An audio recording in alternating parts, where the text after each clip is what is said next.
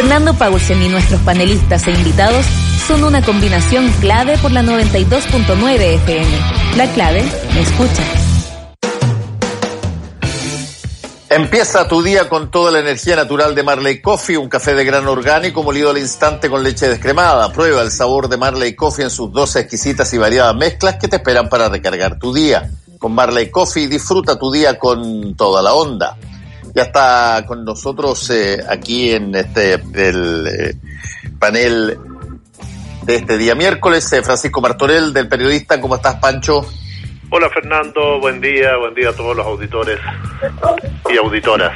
Y está también eh, Alberto Mayol, eh, que está en, en, sus últimas andanzas por este país porque se va a una de las ciudades más lindas del planeta a estar algún tiempito en Barcelona, Alberto. Eh, sí, gracias Fernando. Sí, efectivamente voy a estar... Eh, luego igual parece que voy a, voy a mover una semanita o dos semanitas del viaje porque la llegada ya está, está difícil trasladarse, entonces por las medidas de, de control, no están en, en, confinamiento, pero están con problemas de, de cambio entre, entre autonomías en el fondo. ¿Y, y, esta, y este, este viaje tiene, tiene algún tipo de, de idea académica o solamente familiar? Sí, que... no, sí, es, es, es académico fundamentalmente y eh, a partir de, la, de mis actividades en la, en la Universidad de Santiago. Me parece estupendo. Qué suerte. Alberto sí. y Francisco, eh, mira, varias cosas bien interesantes. Eh, no sé si, si, si, escucharon la entrevista a Mario Desbordes en la mañana, me pareció bien interesante lo que planteó. Mario no es una persona que acostumbra eh, quedarse callado cuando tiene una cosa que le anda rondando. Y, eh, y él planteó que le parecía eh, o más bien no le parecía que se haya producido esta visita del de presidente Fernández de Argentina en las condiciones en que se hizo con el presidente Piñera, teniendo en cuenta que Argentina eh, planteó formalmente eh, un eh, recambio unilateral de, de los mapas, digamos, y que este tipo de, de, situaciones están totalmente vigentes y que no se haya tocado, o por lo menos no, no públicamente, y que pareciera que no había ningún tipo de, de problemas entre, entre países eh, que eh, eventualmente tenían un tipo de mapas acordados, según lo que planteó eh, Mario, y Argentina unilateralmente los cambió hace un tiempo informando a Naciones Unidas al respecto. ese, ese es algo por lo menos que yo no, no había escuchado eh, como, punto de queja y, solamente me imagino, eh, porque dijo que no era una responsabilidad necesariamente del ministro de Relaciones Exteriores, y que supongo que está refiriéndose al presidente Piñera. ¿Qué te parece? Sí, yo creo que, el, que, que Mario Desbordes, creo que una, una jugada interesante en términos políticos. Eh, Mario, Mario Desbordes está con un problema que tienen, yo creo que todos, en el fondo, que y es que la, las condiciones de juego no son muchas, o sea, hay un poco margen para moverse, si uno se mueve, el, el, el mundo se volvió muy estrecho, entonces, en términos políticos, entonces, si te mueves para un lado, se te queda bien el desastre en el otro, eh, se hace difícil conciliar las distintas acciones, las distintas tácticas, estrategias, entonces, en medio de eso hay que tomar decisiones más, más radicales. Y con esto Desbordes manifiesta claramente, porque obviamente eleva de categoría algo que todavía está en, un, en una condición muy primaria. Y, apuesta por una por una posible radicalización de una cosa que todavía ni siquiera da para conflicto.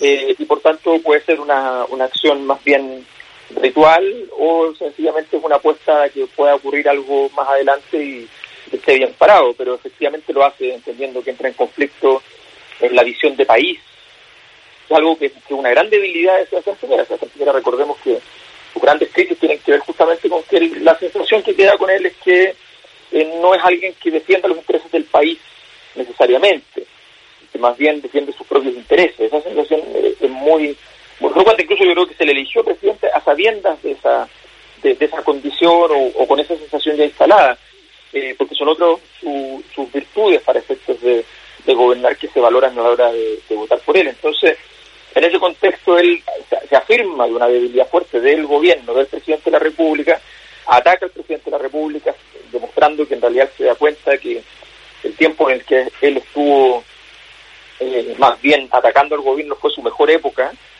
y, apuesta por una perspectiva, vamos a decir, eh, muy en la tradición del Partido Nacional, muy en la tradición más antigua de la, de la derecha, con una clara orientación a la defensa de los, de los intereses nacionales y, empieza a apostar en ese, en ese camino. Creo que es un alineamiento interesante, creo que, es, lo más inteligente probablemente que, ha pasado en las últimas semanas en términos de, de formas de posicionamiento de, la, de las candidaturas. Creo que, ningún candidato, al menos ninguno por sí solo, eh, hay otros que han, han derivado de vedazos y otro tipo de situaciones, pero ninguno por sí solo había hecho una apuesta tan tan clara, tan contundente.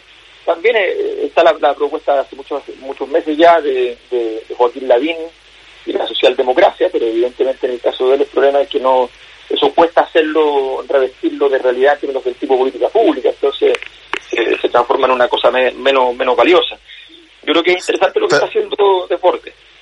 Ya, pero pero pero tú, tú lo estás analizando mucho como si esto fuera básicamente o exclusivamente una, un movimiento táctico dentro de una campaña presidencial. Pero a mí me, me, interesa, y tú Pancho que viviste pero muchísimos años en Argentina, eh, me interesa el tema en sí. El tema en sí es interesante lo que plantea Mario Bordes, que es, eh, a ver, eh, en medio de que uno de los países genera eh, una, un cambio unilateral eh, aparentemente en reglas del juego respecto de los límites, eh, la primera, el contacto o el contacto entre el presidente chileno y el presidente argentino, por lo menos no tocan en, en, el comunicado que dieron ayer, no tocan absolutamente nada de aquello, digamos. Y eso me parece interesante desde el punto de vista político en general, no solamente del táctico, que tú te, puedes tener toda la razón del mundo, Alberto, en eso.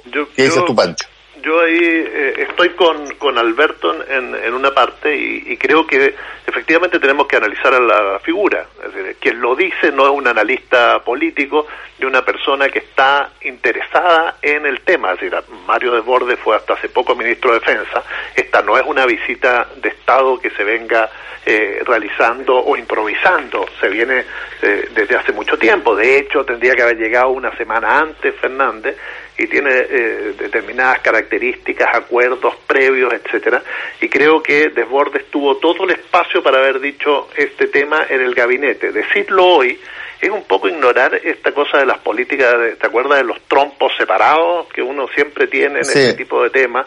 Cuando tú bueno, es que él dijo que, él dijo, perdona Pancho, pero él dijo en la entrevista de la mañana que él había estado siempre en, contra de la lógica de las cuerdas separadas y yo no tengo idea si es que Desbordes planteó esto en el gabinete o al presidente de la República antes, porque esas son informaciones que por lo menos públicamente no han salido, si es primera vez que yo por escucho por eso, una crítica de este tipo. Él, él, tuvo todo el tiempo para y hoy, obviamente, cuando aparece eh, en campaña, en un momento en que es fundamental eh, ganarse los votos de los sectores más nacionalistas dentro de la derecha chilena, usaron este argumento obviamente que tiene más tinte de campaña que de una verdadera preocupación del futuro de Chile. Yo creo que lo que ha tenido Chile y Argentina, más allá de cualquier es una, es una gran capacidad para seguir siempre negociando hasta en las peores circunstancias o incluso, pensemos en 1978,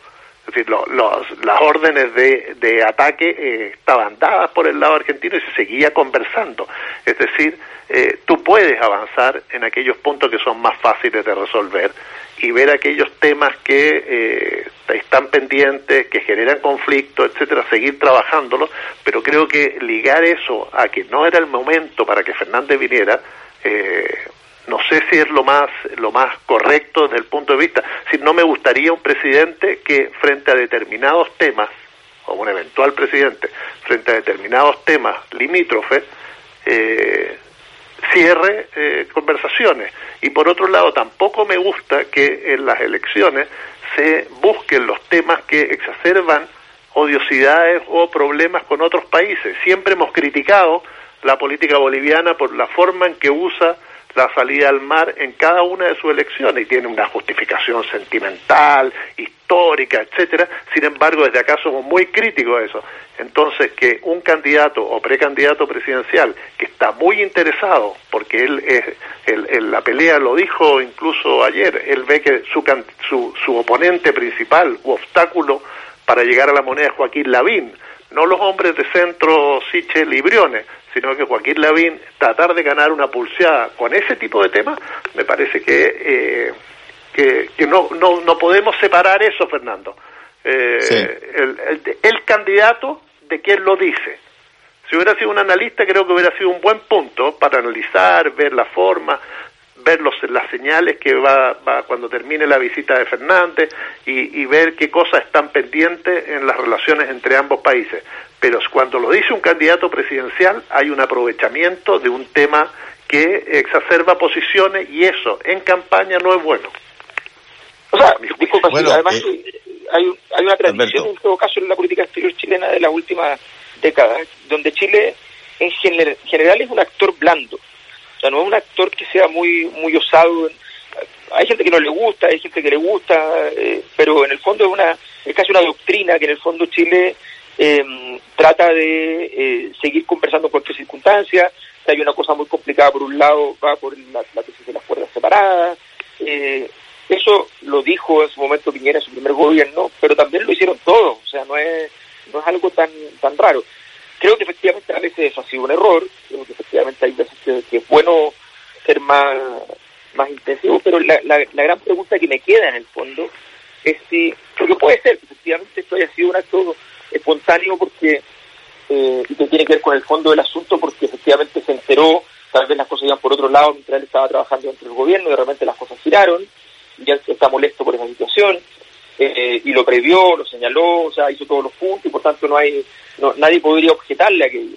Distinto es si efectivamente es una condición de impostura, es decir, él participó en todas estas reuniones, puede no haber estado de acuerdo, pero tampoco tampoco se puso a, a vociferar y ya provisto de una candidatura presidencial ratificada por la Nación Nacional y buscando camino para el futuro, entonces lo transforma, lo transforma en una temática donde efectivamente puede dejar al gobierno bien complicado porque en general el, el votante de, derecha, y no solo el de derecha, eh, podría empatizar bastante bien con esa, con, esa postura. Entonces, hay, hay que mirar esa situación, pero yo creo que efectivamente ahora, en términos de las relaciones diplomáticas, eh, yo creo que no, no, no daba para no daba para, para no hacer una, una visita. O sea, evidentemente estamos recién empezando la problemática, se pueden, hay toda clase de mecanismos para, para dar cuenta de, la, de, lo que, del malestar que siente un gobierno respecto a, a, lo que está haciendo el otro, lo que está planteando. Creo que en ese sentido todavía hay, hay, hay mucho, mucho espacio, pero yo creo que, que efectivamente son temas que a Sebastián Piñera siempre le caen con mucha dificultad porque sencillamente la gente siente que en el fondo defiende más sus intereses o ciertos intereses que los intereses propiamente del país. Oye, eh, desde, desde, el, desde el, punto de vista eh, factual, de que hoy día ya hay por lo menos eh, circulando eh, cerca de siete eh, cosa que todos sabemos, Pancho y Alberto, que cuando se lanza una campaña presidencial, bueno, se invisibiliza bastante eh, la gestión de gobierno, que ya estaba pero muy disminuida, sobre todo en términos de las encuestas, en términos de la aprobación. Eh, hay algunos que probablemente eh, van a estar obligados a, diferenciarse del gobierno, distanciarse, incluso si vienen de ahí, para justamente no caer en esta ola de desaprobación. Pero lo, que sí, lo que sí ocurre es que se te adelanta básicamente eh, toda esta lógica de pato cojo, digamos, un, gobierno que, que ya aparentemente eh, no, no genera expectativas respecto de que vaya a, a consagrar grandes logros antes de, eh, de, que se produzca el cambio con quien quiera que haya, salga elegido presidente o presidenta. Bueno, ¿cómo eso, en un contexto como el actual, eh, te puede eh, incluso eh, afectar eh, muchas de las cosas que vamos a, hacer. Por ejemplo, va a haber posición, opinión, para todas las cosas que tienen que ver con elecciones de autoridades sin duda el, proceso constitucional y eh, tú vas a tener ahí hablando probablemente muy rápido, muy luego, eh, mucho más a los candidatos presidenciales de los distintos partidos de derecha a izquierda eh, que al propio presidente de la República y a su gobierno. Sí. Pancho. Sí, sí, yo creo que la, única diferencia con, con los periodos normales de, de preelectorales o, electorales eh, es la situación de pandemia en que vivimos y, el, alto grado de coordinación que requieren algunas cosas que van a permitir que el presidente Piñera todavía siga muy activo, que eso es lo que eh, para él eh, puede ser mejor que si esto hubiera sido una, un año normal. ¿A qué me refiero? Que él tiene todavía una batería de, de, posibilidades donde seguir apareciendo y mostrándose. Bueno, lo vimos en la mañana inaugurando esta, esta, estas modificaciones en la ribera del Mapocho con grandes obras públicas que ya Moreno había anticipado. Por otro lado, todo el tema de la vacunación va a estar muy, muy muy presente y la forma en que se desarrolle el hecho de conseguir las vacunas. Vemos que en Europa eh, hay una, una crisis muy fuerte, y la OMS está muy preocupada porque además hay acaparamiento de vacunas. Ayer escuchaba una cifra espantosa, es decir, se han, se han vacunado alrededor de 62 millones de personas en el mundo, de las cuales solo en América Latina eh, se han recibido 800.000 vacunas o se han vacunado 800.000 personas y básicamente en Brasil, México y Argentina.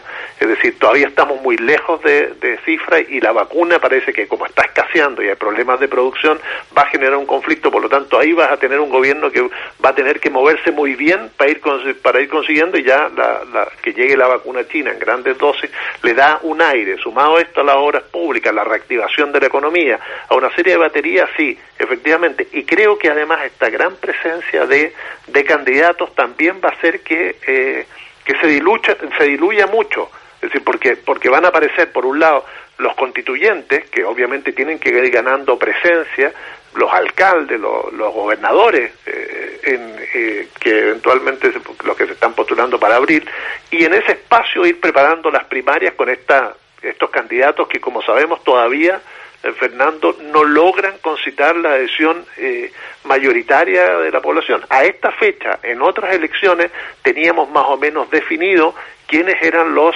los que estaban más cerca de la meta o llegar a la moneda. Hoy día eh, van a depender de, de, acciones comunicacionales, de mostrarse, de hacerse más conocidos. Es decir, tenemos muchos candidatos que incluso el nivel de conocimiento que tiene la población de ellos es muy bajo, eh, que no llega al, al 40%, como es el caso de, de, los, eh, de los ministros. Es decir, hay una serie de cuestiones que hacen este momento muy distinto al de las otras elecciones y en ese marco todavía, insisto, creo que el gobierno va a tener un espacio justamente por esta por estos actos administrativos que son muy importantes y sobre los cuales la población está muy interesado. Es decir, estamos muy interesados en cómo se nos va a vacunar, cómo van a llegar las vacunas, cómo se va a solucionar el tema de las camas críticas, cómo se va a enfrentar eh, el colapso si es que eh, lo va a haber especialmente en los últimos días, en los primeros días de febrero. Eh, ese tipo de cuestiones van a visibilizar mucho al aparato gubernamental.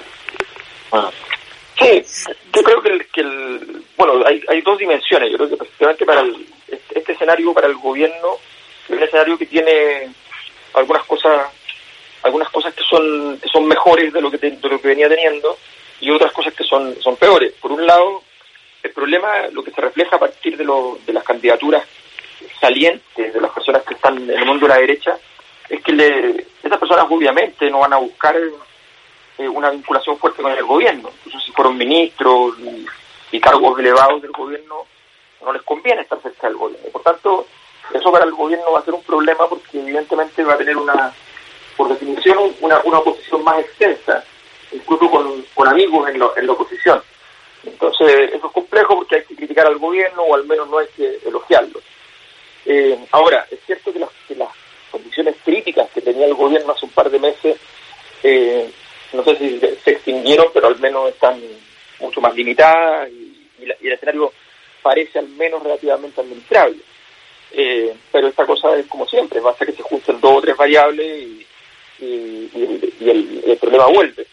Ahora, yo creo que el escenario en general es, muy difícil de, mejorar en, calidad para el desarrollo del gobierno, porque eh, para mí lo, más sorprendente de este, de este periodo de tiempo corto reciente es que las candidaturas nacen un poco como operaron durante un tiempo las gerencias de las empresas en Chile.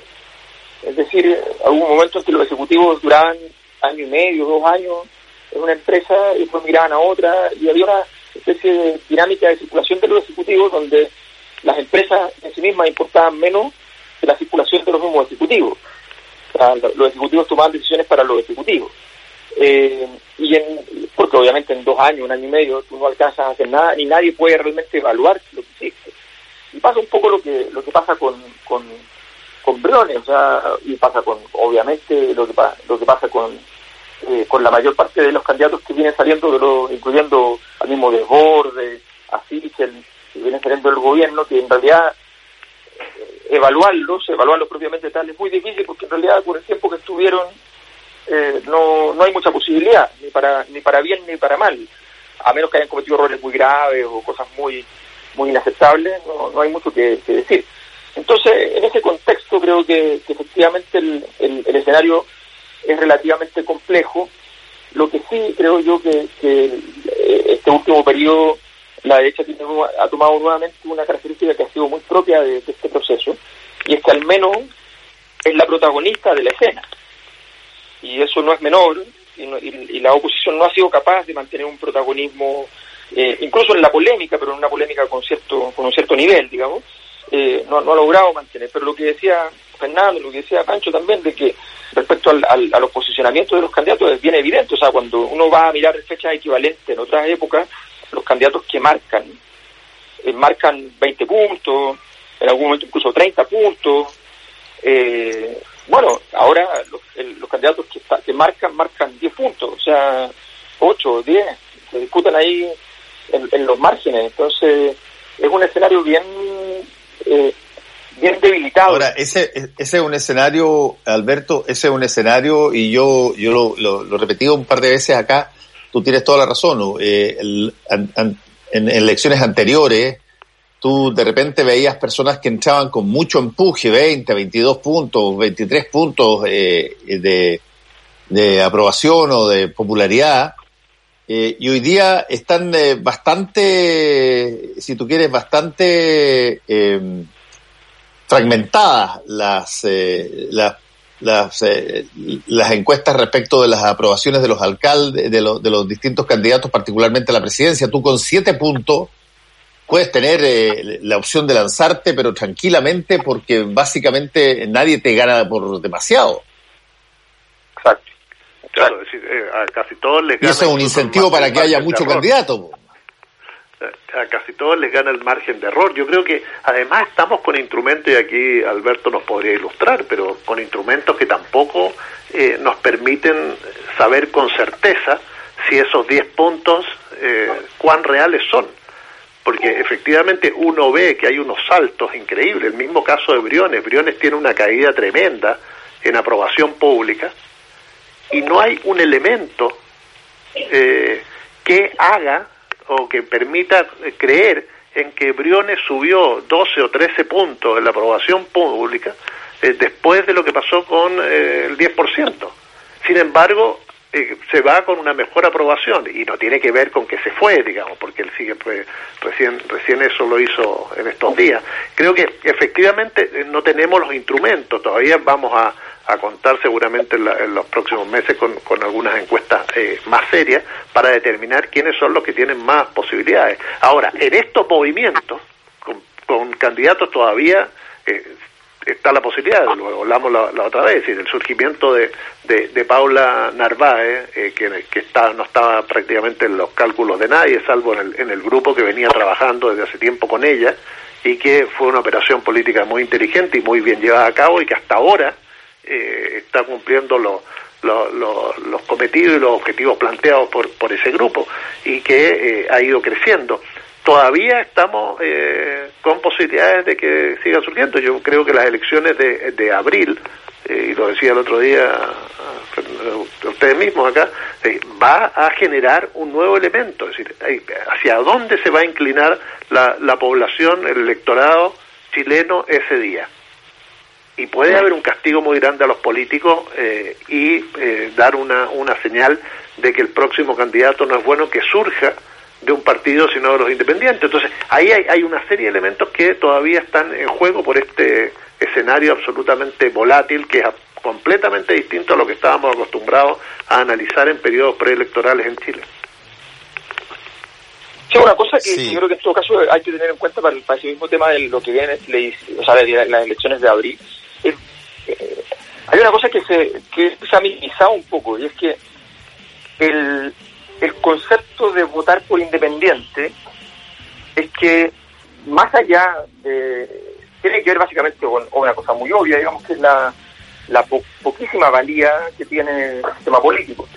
Ahora, lo interesante de eso es que en general la caída del, prestigio del sistema político en Chile está muy asociado a la caída del prestigio de los sectores de centro izquierda. O sea, la gente identifica el sistema político e identifica la derecha con el empresariado. Entonces, eh, el, por ejemplo, si ustedes fijan, la palabra corrupción no tiene relevancia a la hora de hablar de las cosas que pasan dentro de los gobiernos de derecha. Normalmente lo que se señala son otro tipo de conceptos y la palabra que más quedó pegada en el primer gobierno de Sebastián Piñera era el problema del lucro. En cambio, la palabra corrupción aparece rápidamente cuando aparecen casos que eh, tienen eh, alguna clase de, orientación al mal uso del, poder político eh, en los casos que cuando ocurren en gobierno de centro izquierda. Entonces, eso, eso es bien importante porque en el fondo la derecha tiene, en medio de un escenario muy, muy negativo, tienen una cosita, y es que en general ellos jugando el partido con el concepto de, independencia, de independencia, en general lo juega mejor a tal punto. Es cosa de mirar que la, UDI se llama Unión de Demócratas Independiente porque justamente tratan de decir que ellos no pertenecen en el fondo al sistema político, que no, no les interesa esa articulación, eso tiene mucha raigambre con el estetismo, entonces yo creo que eh, vamos a tener que, o sea, toda esta, toda esta caída del sistema político yo creo que también va a arrastrar fuertemente a lo que, fundamentalmente a lo que es la, la ex concertación. Sí. Bueno, va, vamos a ver cómo sigue esta carrera presidencial. Le agradezco a Alberto Mayoli y a Francisco Martorell. Cuídense. Chao, chao. Un abrazo, Fernando. Suerte, Alberto. Nos vemos. Chao, chao. Volvemos con combinación clave. La clave me escucha.